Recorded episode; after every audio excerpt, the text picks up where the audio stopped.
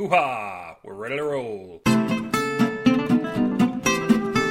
Hello, you seething manimals. This is the Waking from His Stupor Matthew Sanborn Smith and his Wiping Out the Eye Crust podcast, Beware the Hairy Mango, still recovering from our big end of the world party. One day after the extremely exclusive rapture, we discover that you're still here listening to me. Welcome to hell. In heaven, there are no mangoes. That's why we drink mangoes here. Mango headquarters is extra smelly today, and I don't know whether to seek out the animal corpse that must be somewhere in the kitchen or just shellac the whole house to cover the stench. Probably plan B, as the fumes will fuel better episodes than this one. I just looked up the spelling of shellac because even though you can't see my misspellings, I know you'll sense the difference in my quavering voice. Anyway, over at the Big W, I discovered that before the alcohol gets mixed in, shellac is secreted by the female lac bug. Okay, no big deal there, but, and this is a butt larger than any you've seen at your local Walmart, shellac is not only used as a wood finish, but also a food glaze. Mmm. Mama, give me some of that bug squirt and make my mashed potatoes all shiny. I can tolerate the farm animal porn and smurf racism, but when you start telling me what's really in my food, I think it's time to shut the internet down. Today's story is about going that extra mile in as few steps as possible. If you really want that gold medal like you sit around and say you do, you'll start stretching for victory.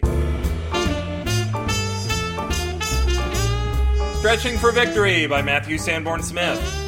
Gunther had heard you should always stretch before a race, and since he had come in last place in every race he'd run for the last three years, he figured it couldn't hurt. From the CIA gift shop, he bought one of those stretchy racks that you see in movies about medieval times, and after a couple of sessions, he was ready to compete. In the 500 meter the following Saturday, he felt better than he ever had before. His muscles were well tuned machines, free of cramps, and he won the race handily. It hadn't hurt that his legs were two feet longer than they'd ever been. If a little stretching was good, then a lot of stretching was great, right? He stretched his legs to 50 meters long for the 100 meter dash and won the race in a couple of strides, breaking all records in the doing. Poor Gunther was killed a month later by a passenger jet while he was training for a marathon.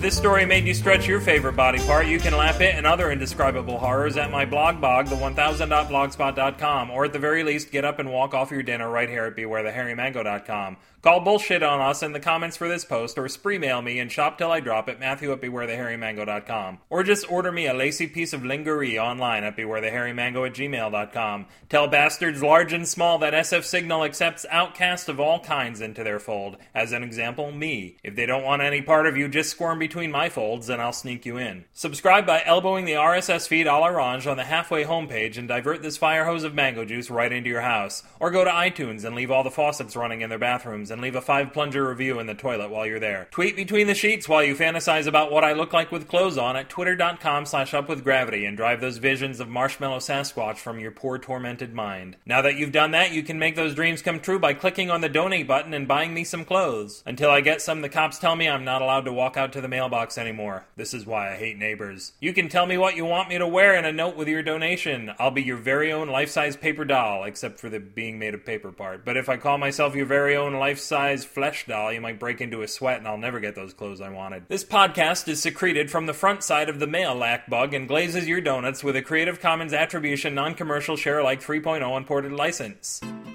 Until the day after the day after the end of the world, this is the Matthew Sanborn Smith, extremely glad he didn't waste all that time being penitent and saying good fences make good neighbors, and great neighbors make good fences, but you probably need a couple hundred of them depending on the size of your lot, and it's better if they're facing away from you so you can get the mail without involving the authorities. Good night. Good fences make good neighbors, and great fences make good fences. Nah, what the fuck did I just say?